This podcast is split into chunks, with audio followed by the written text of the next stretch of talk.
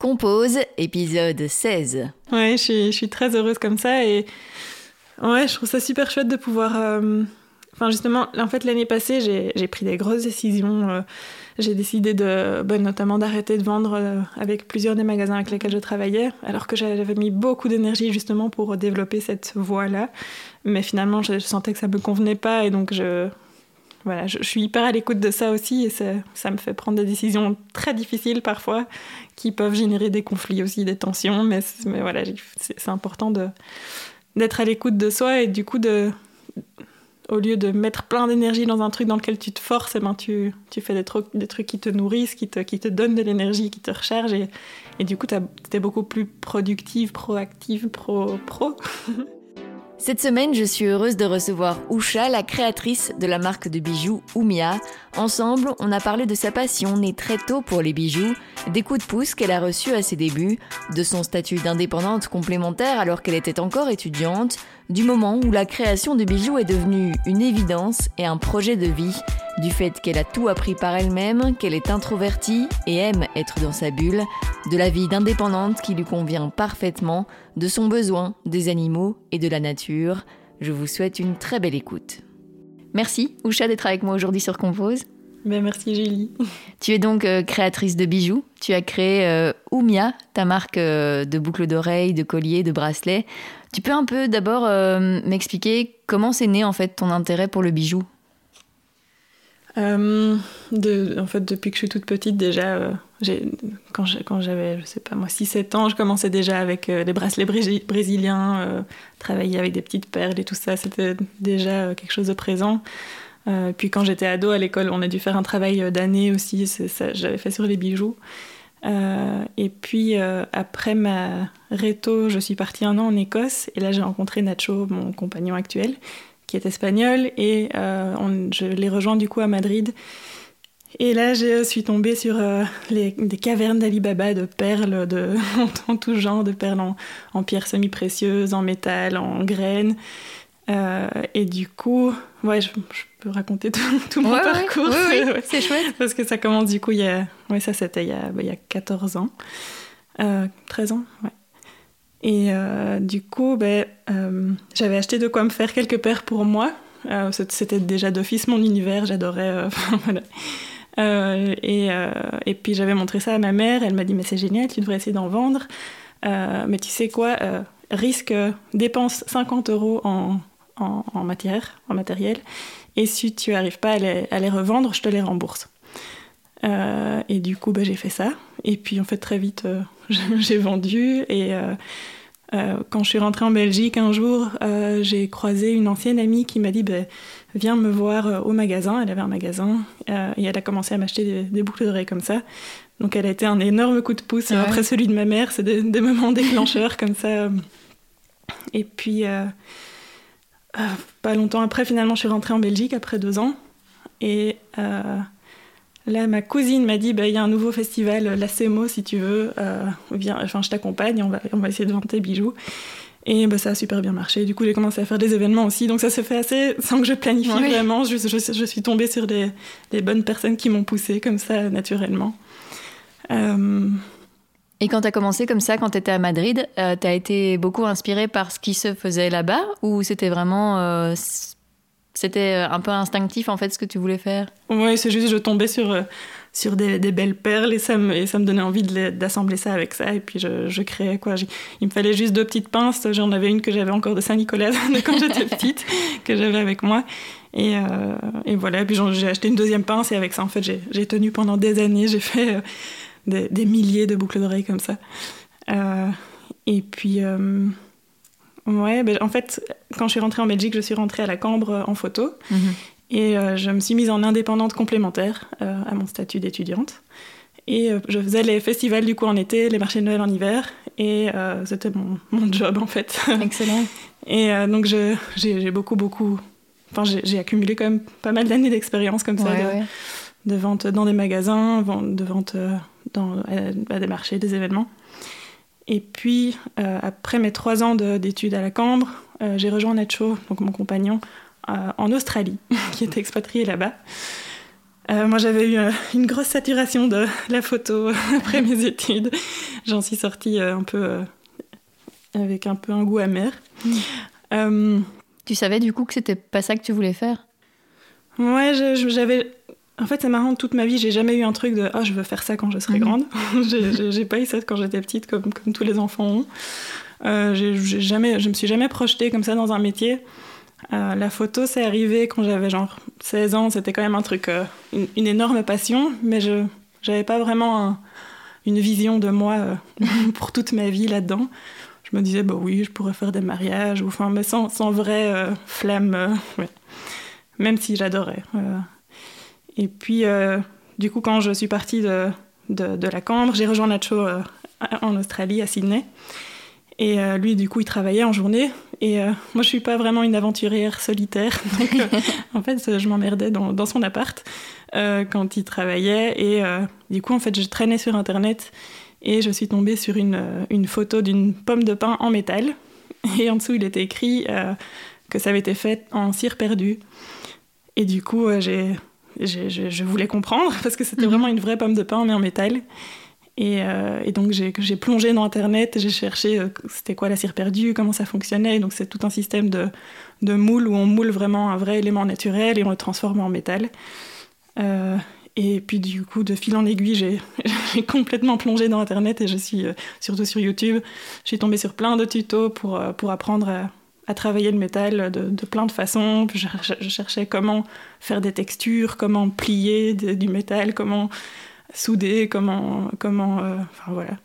Et donc j'ai fait ça pendant trois semaines, j'étais complètement obsédée, je savais presque plus dormir tellement j'étais passionnée. Et en fait là j'ai commencé vraiment à sentir cette flamme de... En fait c'est ça que je, veux, je, le mhm. sais quoi. C'était une évidence euh, énorme. Et, euh, ouais, et puis c'était Là, ça faisait quand même pas mal d'années que je faisais ces bijoux fantasy et euh, ça, ça j'étais un peu arrivée au bout de ce que mhm. ça m'apportait euh, au niveau créatif. C'était toujours la même chose, c'était toujours avec deux pinces, toujours enfiler les perles, plier, trucs, machin. Et, euh, et, du coup, là, tout d'un coup, je, je m'approchais des, des, vrais bijoux, quoi. c'était un sentiment vraiment fou. Et du coup, bah, au bout de trois semaines de, de prise de notes, de, de ouais, voilà, de de me perdre euh, passionnément dans tout ça. Euh, j'ai fait la liste de, des, outils de base qui me semblaient que, dont, j'allais avoir besoin. Euh, il y avait un marteau, un, une petite, un petit carré en acier sur lequel marteler, un, chalumeau de, de cuisinier. Qu'est-ce qu'il y avait? Une plaque à souder, un boc-fil, c'est une, une, scie de bijoutier. ouais, c'est principalement ça. Et euh, c'était super parce qu'il y avait deux magasins de, de, fournisseurs de, pour bijoutiers euh, tout près, donc j'ai pu aller à pied, euh, acheter mes premiers outils. C'était vraiment très très fou et génial comme moment. Et du coup, tu as tout appris vraiment par toi-même en regardant toutes ces vidéos et tu t'es mis à tester Ouais. ouais. Et ouais, du coup, bah, je suis rentrée complètement pas sûre de moi, mais en même temps super excitée. Et, et, je voulais essayer des milliards de trucs différents. Mhm. J'avais un truc, mais j'aurais pas le temps toute ma vie pour tout faire, tout essayer, tout ce que je découvre. Et, et, euh, et en fait, là, ben, mais tout de suite, je savais que c'était ça. là, j'avais. Voilà. Et ça ressemblait à quoi du coup Les premiers bijoux que tu as créés de cette façon-là? Mais j'en suis toujours hyper impressionnée en fait. Euh, ouais, c'est fou, j'ai vraiment une, une, une inspiration. Euh, enfin, genre, je, m'inspire encore de ces premiers modèles parfois. je, trouve que, ouais. Et euh, ouais, c'était, c'était fou. Ce, Après, j'ai, pendant cette même période, je suis partie euh, en Indonésie avec mon quart de sœur. On a une famille très compliquée. et, et, là, du coup, j'ai acheté quelques plaques d'argent. Et donc, j'ai commencé à faire des bijoux en argent parce que jusque-là, j'avais, fait du... j'avais travaillé le laiton pour essayer pas cher. Mhm. voilà. Et du coup, là, j'ai fait, j'ai fait des bijoux en argent quand je suis rentrée. C'était, enfin, quand je suis rentrée, toujours en Australie. Euh, et c'était incroyable, ce, sentiment de, tous les jours, j'avais un nouveau, une paire de boucles d'oreilles, un vrai bijou en argent que j'avais fait. Euh, ouais. T'avais l'impression là de beaucoup plus, de beaucoup plus entre guillemets créer que quand tu faisais un peu plus de l'assemblage avec les pinces, etc. Vraiment que quelque chose apparaissait en fait de ce que tu faisais. Ben, c'était comme vraiment un vrai bijou précieux. Mhm. ça, sonne, ça, sonne, très simple, mais c'est genre un vrai bijou. c'est pas, un bijou fantaisie, mais c'est un bijou précieux. Quoi. et, oui, je me rappelle qu'un truc que j'adorais, c'était, je me disais, euh, si, euh, si euh, j'avais vu ce que j'ai fait là maintenant, il y a deux ans, mais j'aurais pas du tout compris comment c'est fait. Mhm. J'adorais cette sensation-là. Du coup, c'est vraiment une technique et une Ouais, un truc qu'on sait pas juste faire comme ça, mais euh, ouais. Et apprendre par toi-même, en fait, c'est quelque chose qui te convient mieux que des complètement. cours, etc. Ouais, surtout, surtout après mes études de photo, j'ai eu un gros dégoût de ah, je, je veux plus devoir rendre de compte à personne, mhm. devoir apprendre ce qu'on veut m'apprendre. Je, je veux juste apprendre comme j'ai envie, au rythme que je veux, ce que je veux. Je, je bazarde ce qui m'intéresse pas, je prends ce que je veux. Enfin, j'y vais à fond, puis j'arrête, puis je, j'ai vraiment besoin de ça. Et, et, surtout, le fait de devoir euh, rendre compte à personne, je le fais mhm. pour moi, quoi. C'est, pas, pas pour euh, qu'un prof me dise que c'est bien ou pas. Et après, est-ce que tu as suivi euh, des formations en quelque chose ou tu as vraiment continué comme ça en, en autodidacte, en formation en ligne, etc. Ouais, c'est je, pratiquement euh, full autodidacte. On a, on a habité à Barcelone un moment il y a quelques années. Là, j'ai voulu euh, euh, apprendre un peu le certissage, parce que c'est vraiment tout un monde encore à part. Il y a vraiment des certisseurs professionnels, quoi, c'est ça leur métier. et là, j'ai un peu un sentiment de d'infériorité parce que c'est toute une technique euh, voilà qu'on peut apprendre en, justement en faisant des formations. Il y a plein de formes de, de certissage différentes aussi. Et donc là j'ai fait une petite formation enfin une formation. J'ai été à peut-être 7, cours un truc comme ça. C'était une petite école très mhm. euh, à l'aise. Et, euh, et, donc j'ai été comme ça ouais, une fois par semaine deux fois par semaine. Voilà environ sept fois avant qu'on parte parce que j'ai découvert cette école peu de temps avant qu'on redéménage.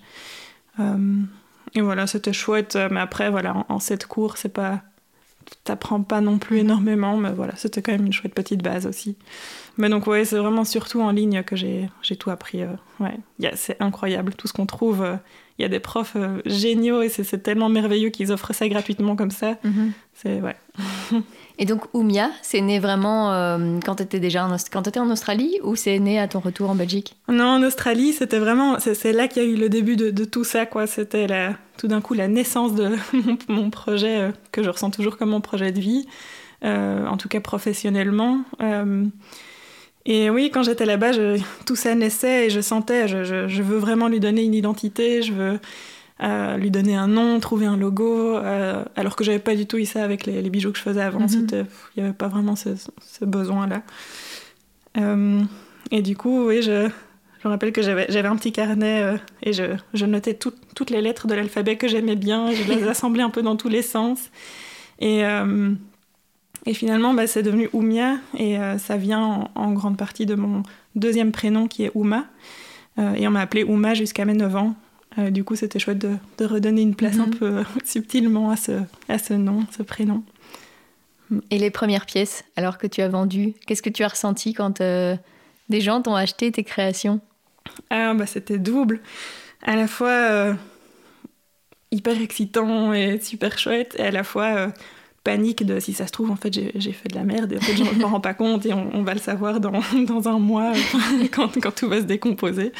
et ça, c'est vraiment ça, cette peur-là m'a suivi euh, des années, quoi, avant que je prenne confiance en moi, parce que mhm. je me rends compte, ça va, en fait, il y a, pratiquement eu aucun problème en plusieurs années, c'est que, que ça tient, c'est que ça marche.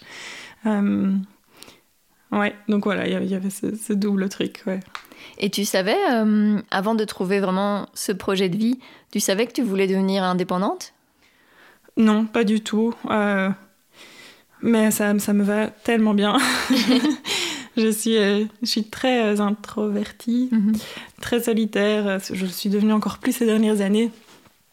Euh, je pense parce que juste je me voilais la face et je me forçais avant à voir plein de mains.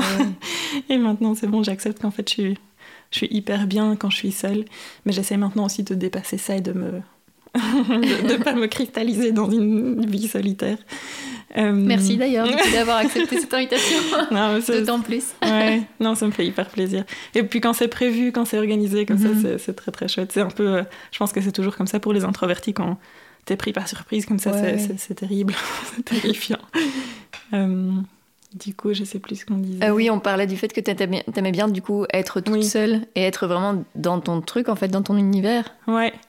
En fait, j'ai que eu une, j'ai plus ou moins que eu une autre expérience euh, professionnelle et c'était quand j'étais à Madrid. J'ai travaillé dans un magasin de biscuits pendant un an, euh, temps plein. Euh, c'est comme ça que j'ai appris l'espagnol en, devant parler aux clients, enfin répondre aux clients. et ouais, en fait, c'était chouette et c'était, en fait, ça m'a appris à vendre. Mhm. c'était bien ah parce qu'il que il y avait vraiment une on avait une espèce de formation pour, euh, pour vendre. Quoi. Il fallait euh, dire la phrase en la tournant dans un certain sens. Il fallait dire goûter un biscuit au chocolat et pas dire vous voulez un biscuit au chocolat parce que dans un, dans un cas ils disent euh, d'accord et dans l'autre ils disent non.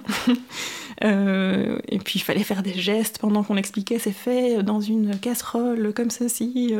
et voilà, et tout ça, ben, ça, ça t'aide à comprendre un peu comment le, le client euh, rentre dans, dans, ton histoire, dans l'histoire que tu mhm. racontes et, euh, et s'ouvre à ce que tu dis ou, ou, reste timide et caché. Et, et donc ça, quand j'ai fait les marchés, euh, j'ai beaucoup de plaisir à faire les marchés, c'est marrant parce que je, oui, tout d'un coup, je deviens en fait très... ouais, comme très sociable. Et, mhm. mais c'est nouveau si, si je choisis et que je sais que c'est le moment. Alors j'ai vraiment beaucoup de plaisir à, voir des gens et j'aime les gens. mais ouais, du coup, voilà, ça c'était une, une chouette expérience. Et en soi, je me dis, euh, si la vie tourne de je sais pas quelle, façon et que, et que je peux plus travailler, euh, ou je veux plus travailler comme, comme je le fais maintenant, je me, je me verrais bien faire encore un travail euh, simple comme ça, mhm. dans, dans, un magasin. Je sais pas faire un truc banal. ouais. Mais sinon, oui, cette vie d'indépendante, d'être ma chef, de de, de, choisir ce que je fais quand je, quand je le fais, de, de prendre des pauses quand j'en ai besoin. J'ai pas deux jours de la semaine, enfin, juste pour la poste, comme je vais à la poste euh, deux, trois fois par semaine. C'est ça qui me donne un repère de, de temps, mais sinon, euh, ouais, je... les horaires, les jours de la semaine, mm-hmm. c'est en fonction de mon énergie, de ce que j'ai envie, de ce que... Et c'est super chouette parce que du coup, je suis à l'écoute de moi tout le temps et, et je... Ouais. Et ça a mis du temps avant que tu comprennes un peu comment tu fonctionnais, euh, quelles sont les périodes où tu es plus créative, où tu es plus, euh, où as plus envie de te poser justement. Ça t'a pris du temps, ça, de te connaître euh, professionnellement en tout cas? mais c'est aussi, je suis passée par plein d'étapes de, vie différentes déjà au travers de, de Oumia. Mhm. du coup, ça fait ça fait bientôt huit ans que j'ai soudé pour la première fois. C'était en février.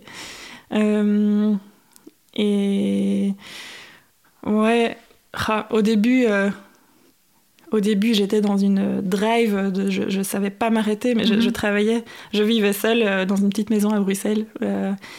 Euh, et je, je, travaillais jusque genre 3 heures du matin, je, ne savais pas m'arrêter, c'était pas possible. Du coup, j'avais un rythme fort décalé. Euh, j'étais un peu, un peu zombie euh, tout le temps parce que j'étais décalée, mais en même temps, ça, me confondait super bien. J'étais hyper productive la nuit, hyper passionnée la nuit. Euh, et puis, on, donc, on était dans une relation à longue distance, on a, on a beaucoup connu ça, du coup. comme lui, il est expatrié dans plein de pays, voilà. Et puis, du coup, on, finalement, on, on, a voulu habiter dans le même pays, au même endroit.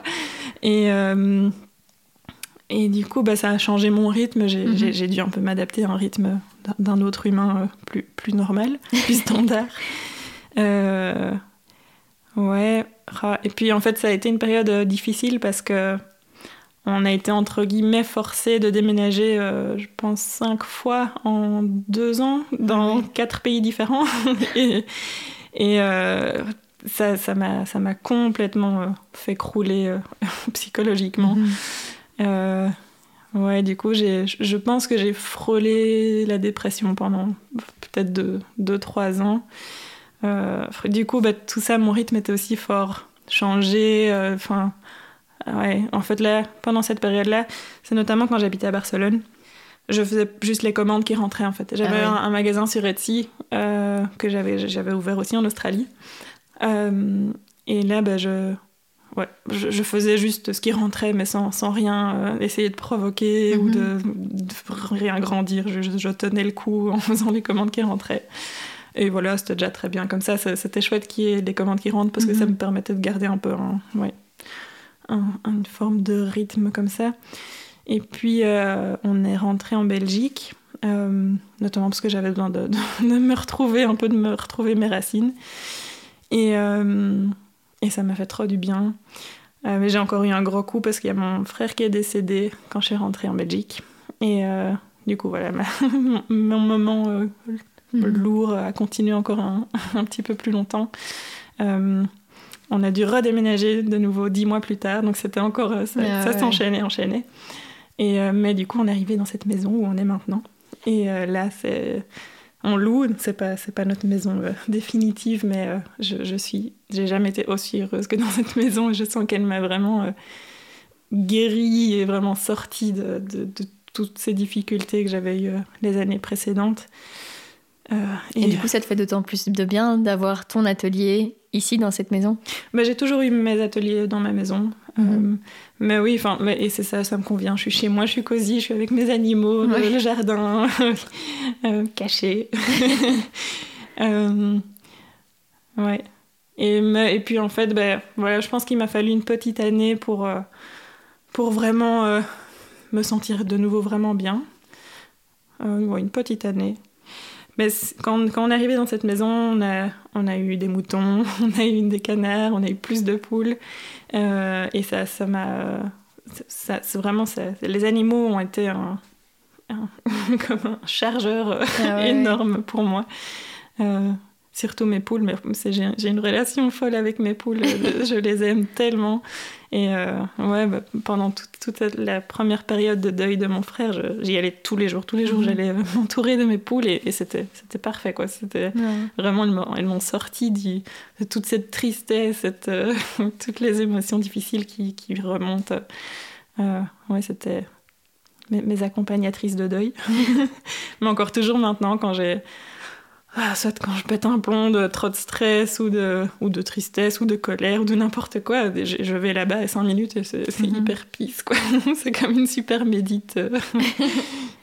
c'est vraiment un besoin pour toi d'être euh, comme ça entouré euh, des animaux mais aussi de la nature. Voilà, t'es es vraiment dans le vert, mhm. ici il y a beaucoup d'arbres, etc. C'est vraiment un besoin d'être... Euh, d'être dans ce, cet univers-là En tout cas, genre la ville, c'est pas du tout mon, mon mhm. truc. C'était chouette de, de l'expérimenter à Madrid et puis euh, à Bruxelles quand j'ai fait mes études à la Cambre.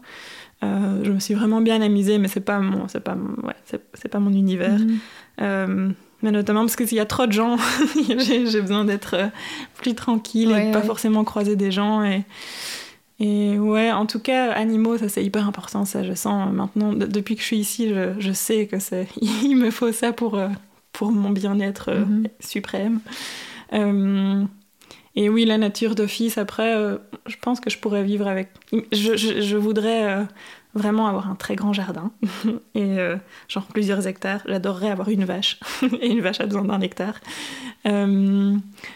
Mais et puis je voudrais aussi faire parce que je suis hyper potager, jardin mhm. et tout ça aussi. Donc j'aimerais beaucoup planter plein d'arbres fruitiers, m'amuser à, à, faire des expérimentations de greffe, de bouture, de, de voilà plein de trucs. Donc j'aimerais bien avoir de l'espace pour vraiment me m'éclater à expérimenter dehors.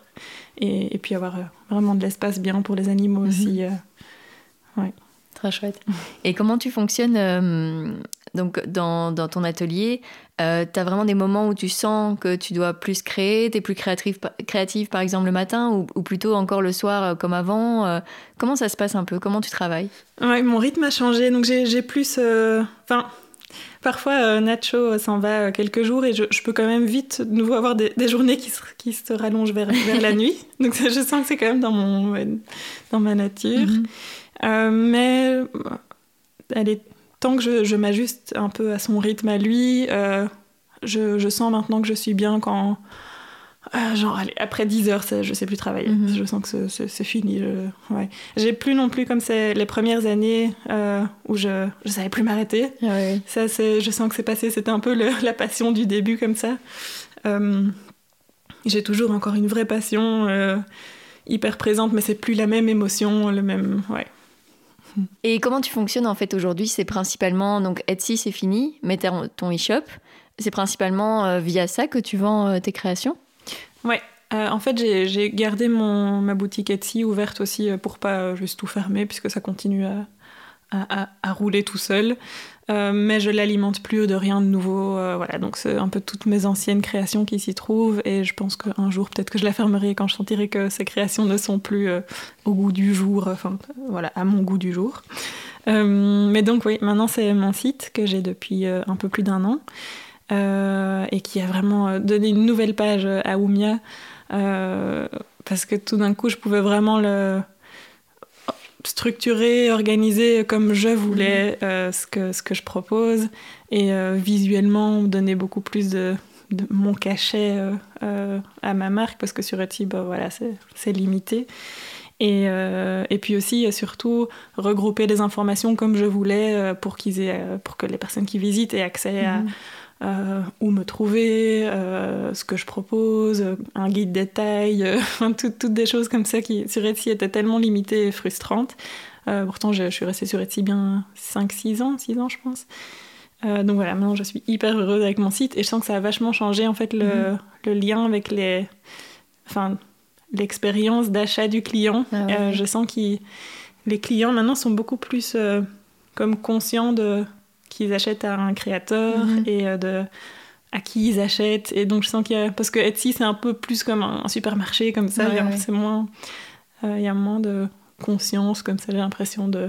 Ouais, du créateur derrière. Donc je sens beaucoup plus de de vraie appréciation et du coup plus de connexion et de lien avec les clients aussi, ça c'est super chouette. Mhm. Et puis aussi on peut te voir, enfin il y a une photo de toi et il y a beaucoup de textes aussi, donc enfin je trouve que tu aides aussi beaucoup les clients à comprendre euh, les bijoux, à, à savoir euh, ce qu'ils achètent, etc. Enfin c'est important d'avoir vraiment ce lien avec eux. Oui, oui, oui, tout à fait. Bah, J'essaye de répondre le mieux possible aux questions qui pourraient se poser euh, mhm. avant même qu'ils se les posent pour qu'il voilà, n'y ait pas de questions, que ce soit fluide.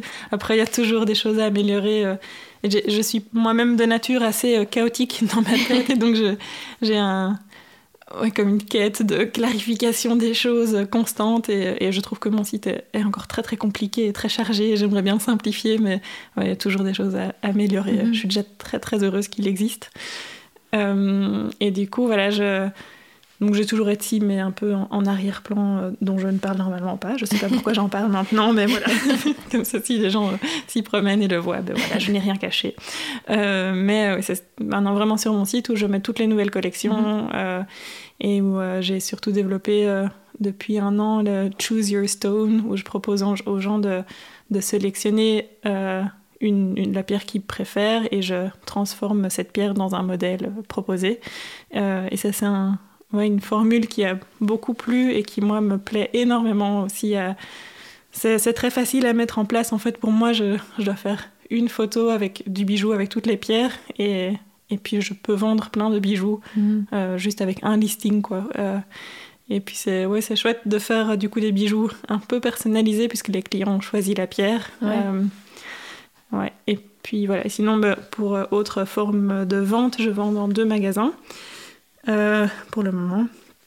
J'ai vendu dans plus de magasins, mais j'ai senti que c'était en fait pas un billet de, vente qui me, qui me nourrissait. Mhm. Euh, donc j'ai maintenu une, voilà, une collaboration avec deux magasins avec qui je m'entends très bien, notamment Bel RT qui est à Bruxelles, rue de Flandre, dans le quartier Sainte-Catherine, et où j'ai habité, euh, enfin j'ai habité tout tout près quand, quand je suis rentrée d'Australie.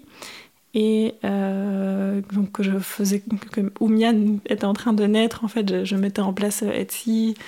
Euh, ouais. Et du coup, ben, je, j'ai, j'ai débarqué dans leur magasin qui venait d'ouvrir aussi il, y a, il, y a, quelques mois avec mes quelques premières paires de boucles d'oreilles. ça leur a plu et donc on a commencé à travailler ensemble et on travaille toujours ensemble et ça se passe super bien. Donc euh, j'ai beaucoup de gratitude pour cette collaboration euh, de, longue date. Ça, fait, ça fera 8 ans cette année, donc c'est trop gai.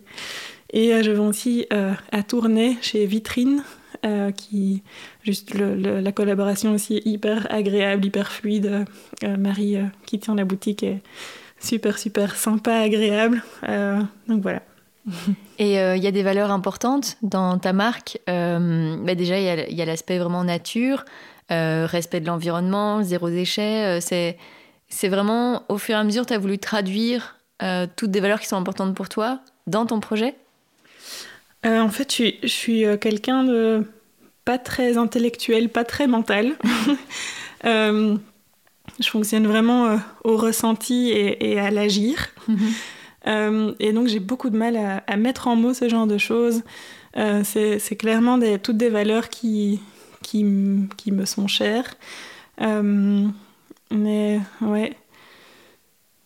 J'ai en fait ces derniers temps surtout je j'ai un bug avec euh, toutes, toutes ces notions d'écologie, de recyclage, de tout ça, parce que euh, j'ai entendu quelqu'un dire mettre un mot là-dessus. Euh, greenwashing, c'est ça? Oui, c'est le greenwashing, oui. Mais voilà, ça, je ressens beaucoup ça en fait derrière tout ça, et je, en fait, je sais plus mhm. trop ce qui est vrai dans tout ça, et j'ai l'impression que c'est un peu du, du, blabla. Et donc ouais,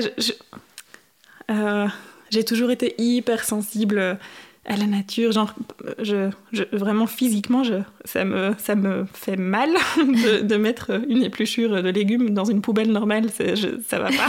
Vraiment, je, bug. Et euh, ça doit aller au compost. Et j'adore mettre un truc au compost. Je me dis, ah, c'est trop gai. J'ai mon potager. Donc, c'est. Euh, enfin, le compost, c'est une, richesse énorme, donc j'adore, quoi. Mais donc, mettre une épluchure à la poubelle, ça, ça va pas. Et euh, ouais, quand j'étais petite, j'ai des histoires marrantes comme ça où je, quand, mes parents tondaient la pelouse, je faisais des crises parce que c'était horrible pour moi qui, coupe, tout, qui décapite tous ces, brins d'herbe, mais vraiment, je, faisais des crises. Euh, où ils avaient dû couper des, une branche d'un arbre qui touchait la maison et j'avais engueulé les, les messieurs qui étaient venus couper les, les branches en disant vous, vous, aimeriez bien qu'on vous coupe un bras? Et j'avais genre 5 ans ou quoi enfin, ouais. Oh. donc j'ai une sensibilité très forte comme ça à la, à la nature je suis végétarienne depuis que j'ai 5-6 ans aussi euh, depuis que j'ai compris que que la, la viande c'était des animaux. J'avais pas compris avant. Et là, j'ai plus pu du tout et ça n'a jamais changé. C'est vraiment c'est physique quoi. Donc euh, c'est toutes des choses qui font partie de moi. Après, au niveau du discours, je ouais je, je bug. C'est pas c'est mhm. pas dans ma dans ma nature quoi de, de passer par là.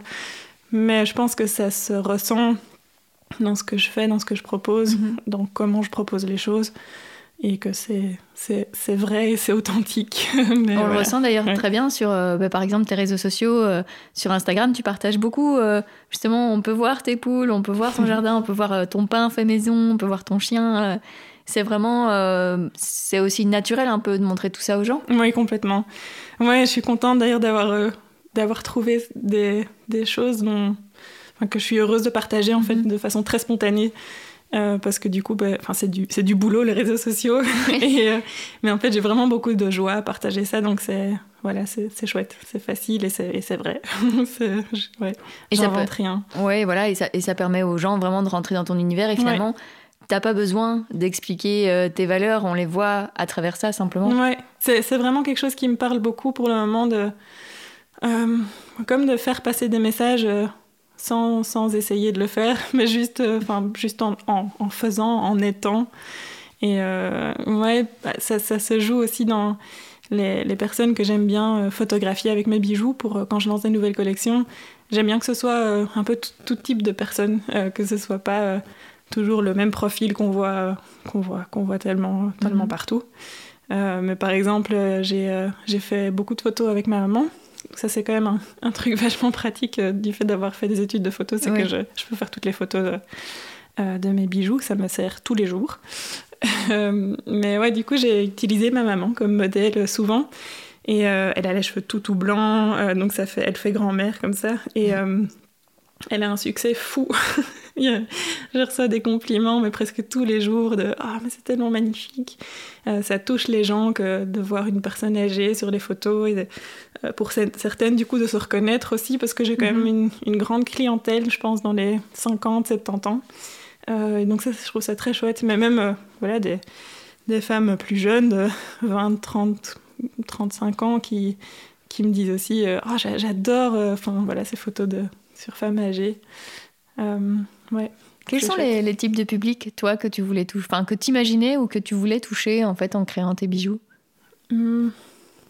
Tu veux dire au niveau de leur centre d'intérêt Au niveau de l'âge, euh, tu vois, par exemple, tu disais que tu avais beaucoup de clientes dans les 50, 70. Mhm. Euh, tu avais des idées sur qui, euh, qui tu toucherais avec, avec ta marque? Je pense qu'à la base, c'était genre, je me visais moi. je, faisais juste des bijoux que moi j'aimais. Enfin, en fait, c'est toujours le cas. Hein. Mhm. ouais, je fais quand même genre des, petites boucles d'oreilles. Ça, j'ai jamais été petite boucle d'oreilles, donc et, ça m'amuse. Donc voilà, j'ai quand même un peu ouvert le, le, le, profil. Mais ouais, c'est aussi en vendant justement sur les marchés et en, en rencontrant les personnes en vrai. Et, et bah, c'est sur les marchés, entre autres, que, que j'ai vu voilà, une, tranche d'âge plus voilà, autour des pas que, hein, mais il y a quand même une, mhm. une, une, bonne partie de ma clientèle qui est, je pense, autour de ouais, 50, 70. Euh, et justement, qui vont plus me trouver sur euh, les marchés que sur mon site. Euh, et sinon, je pense que j'ai une, une tranche d'âge aussi de genre 30, 30, 40, ouais, qui, qui, ouais, qui, qui est grande aussi. Tous les bijoux que tu crées, c'est des bijoux que toi, tu pourrais porter? Ouais, genre, en tout cas, à un moment dans ma vie. Euh, pas forcément maintenant, mais oui, c'est des bijoux que, que, que, que, je trouve super beaux et que mhm. je. Euh, ouais, que j'aurais pu tout à fait porter dans d'autres périodes de ma vie. Euh, ouais. T'as vu une, vraiment une évolution au niveau de ton style et de, du fait d'établir vraiment ton style particulier, qu'on puisse reconnaître les, les bijoux Oumia T'as vu une évolution comme ça au fil du temps? Dans la reconnaissance, je sais qu'on m'a souvent dit que les. J'aime bien. Euh, ça, c'est le genre de truc que j'ai commencé quand j'étais à Sydney, que je disais, bah, parfois je suis toujours impressionnée de ce que je faisais à ce moment-là. Euh, mais je, quelque chose que je fais beaucoup, c'est des découpes végétales. Donc, mm c'est fait à la scie et je, je trace à la scie, je, je, trace un dessin végétal. En général, c'est une petite branche ou euh, une petite fougère. Et euh, ça, depuis mes tout débuts, euh, on me dit ah, c'est un peu ta marque de fabrique, ça. Hein genre, ah oui, je sais pas. Et euh, donc voilà, il y a ça. Et un truc que j'adore aussi, c'est les impressions végétales où je. En fait, c'est une compression végétale plutôt. C'est je j'écrase un, un, vrai végétal bien sec sur du métal et ça, ça, laisse son, son empreinte dessus. Mhm. Et puis j'applique une patine, donc le, le, métal devient tout noir. Et puis je, je ponce doucement pour faire ressortir les reliefs. Et ça, c'est quelque chose que je fais beaucoup, que j'aime bien mettre euh, notamment derrière les bijoux, parfois ou dans le dos des, pierres. Il y, a, cette petite, c'est comme un peu comme un secret pour la personne qui le mhm. porte. Il y a ce petit truc en plus. Et euh, ouais, ça aussi, on me dit, ah, c'est un peu ma marque de fabrique. Euh, ouais, sinon, au fil du temps, ouais, je sais pas, j'ai pas trop une réponse à ça comme ça. tu as toujours des nouvelles idées, des nouvelles idées de, de forme et de, de, tester aussi des nouvelles choses? Ouais, et puis ça vient aussi par par vague, comme ça. J'ai des vagues où, par exemple, euh, ouais, il y, y a, genre un an, euh, je suis rentrée dans. dans je me suis rendu compte qu'avec certaines pinces que j'avais, parce que maintenant j'ai genre 20 pinces différentes, j'adore les outils, je suis complètement obsédée par les outils. Euh, plutôt amoureux, amoureuse de mes outils. Et j'ai des pinces comme ça qui sont. ouais, comme, comme différents petits cônes l'un au-dessus de l'autre, de tailles différentes. Et en fait, du coup, je peux faire des cercles facilement.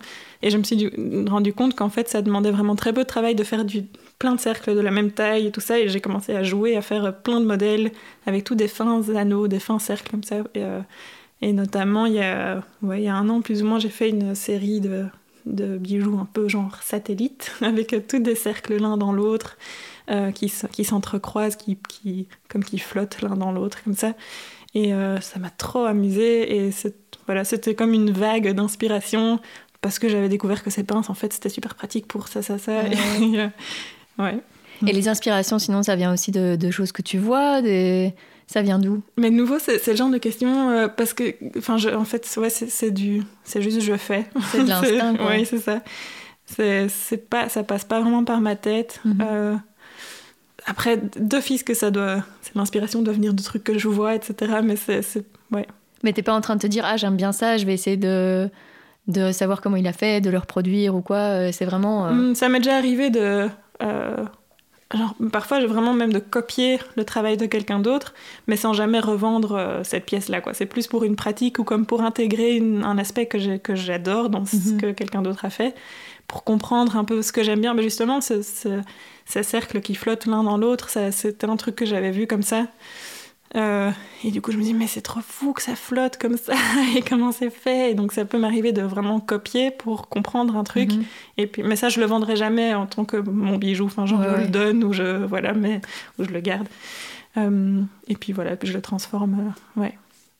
Et tu as encore t'as des objectifs que tu as envie d'atteindre as des... Enfin, vers où, tu, vers où tu veux aller en fait avec ton projet? Tu as envie de grandir dans niveau magasin, etc. Ou vraiment la manière dont tu fonctionnes maintenant, c'est celle qui te convient et tu veux continuer à tracer ton chemin euh, comme, comme il est maintenant? Ouais, tracer mon chemin comme il est maintenant. Je suis...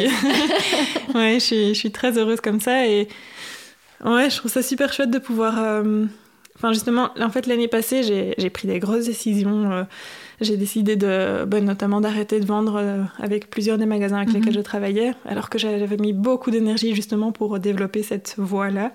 Mais finalement, je sentais que ça me convenait pas et donc je, voilà, je, suis hyper à l'écoute de ça aussi et ça, me fait prendre des décisions très difficiles parfois qui peuvent générer des conflits aussi, des tensions. Mais, mhm. voilà, c'est important d'être à l'écoute de soi et du coup de au lieu de mettre plein d'énergie dans un truc dans lequel tu te forces, eh ben tu, tu fais des trucs, des trucs qui te nourrissent, qui te, qui te donnent de l'énergie, qui te rechargent. Et, et du coup, tu es beaucoup plus productive, proactive, pro. pro. euh, ouais, et je sais plus ce que, ce que je disais, pourquoi je disais ça.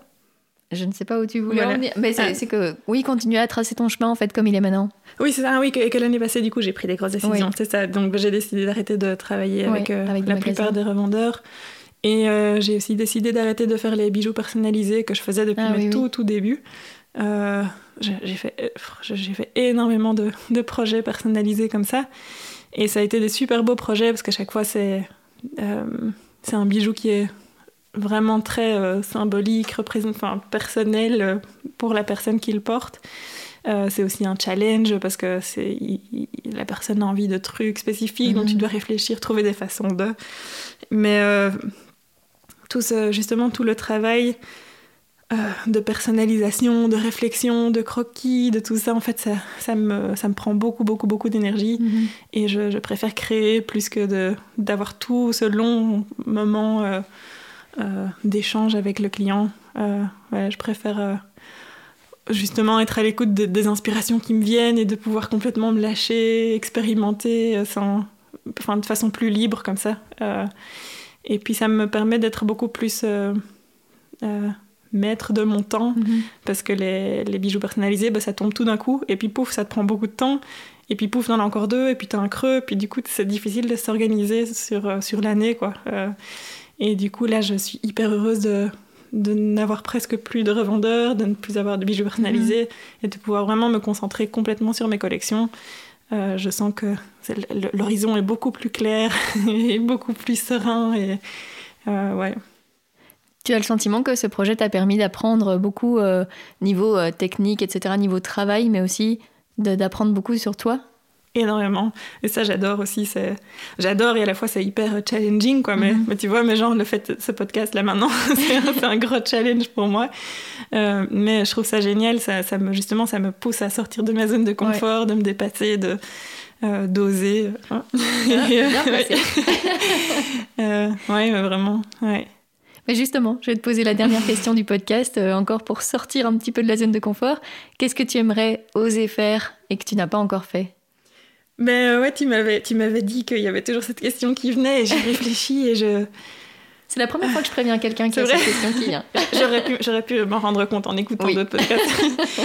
euh, ouais, et en fait, du coup, j'ai réfléchi et je pense que comme, comme beaucoup d'autres que j'ai écoutés de, tes podcasts qui sont très chouettes, euh, et euh, souvent, mais j'entends, j'ai l'impression que c'est peut-être un truc de, de créateur, entrepreneur, mais que en fait, on ose quoi, de nature. Mm-hmm.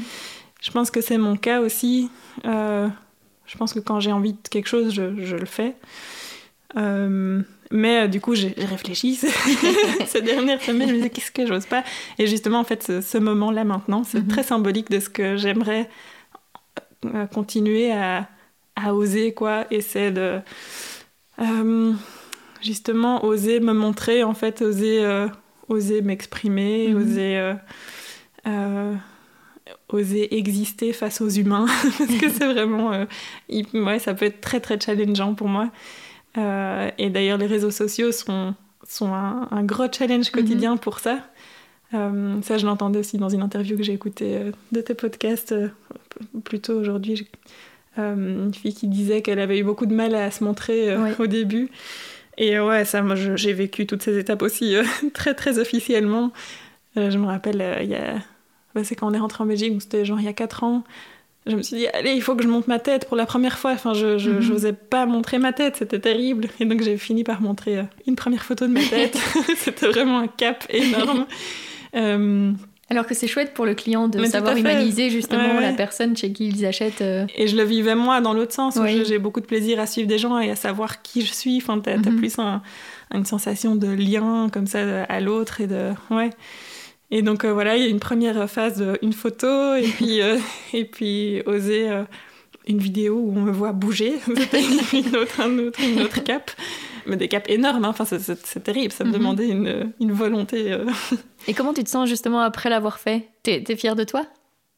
Ah non, d'abord il y a une, une, phase de, de, terreur. Mais qu'est-ce que j'ai fait? Mais, mon monde va basculer. ouais, et puis après, bah, c'est c'est comme un muscle comme ça, c'est petit à petit, tu, allez, tu, tu oses. Et, euh, et, voilà, et puis donc il y a eu la vidéo où on me voyait bouger, et puis après il y a eu la voix, ça c'était encore un énorme cap. Euh, et puis mes réseaux sociaux, je les, je les fais, enfin je les tiens en anglais, euh, parce que j'ai un public international, et j'aime bien cette idée de ouais, d'être accessible à, tous. Et puis les francophones, ben, il faut qu'ils se, ils, ils se débrouillent. Mais ouais, du coup, ben voilà, ça, reste un gros challenge, mais je sens encore que je me cache beaucoup. Quoi. C'est, euh, justement, c'est un, de mes objectifs cette année de, de d'oser euh, plus me montrer vraiment mm-hmm. un peu avec euh, voilà ma, personnalité, mais, mais mes fonctionnements, mais mm-hmm. ouais, parce que là je me cache encore derrière un truc un peu, un peu net, facile, gentil, joyeux, enthousiaste, et puis j'ai un peu un petit masque que qui m'a très bien servi ces dernières années pour oser déjà euh, voilà, mhm. sortir euh, de ma zone de confort déjà euh, de façon gigantesque. mais, mais, je sens que maintenant c'est l'heure de sortir encore un peu plus de ça. Et donc c'est super chouette que tu me, tu me proposes cet exercice maintenant. Avec plaisir. merci beaucoup et doublement merci vraiment d'avoir accepté mon invitation. Mais merci vraiment avec plaisir.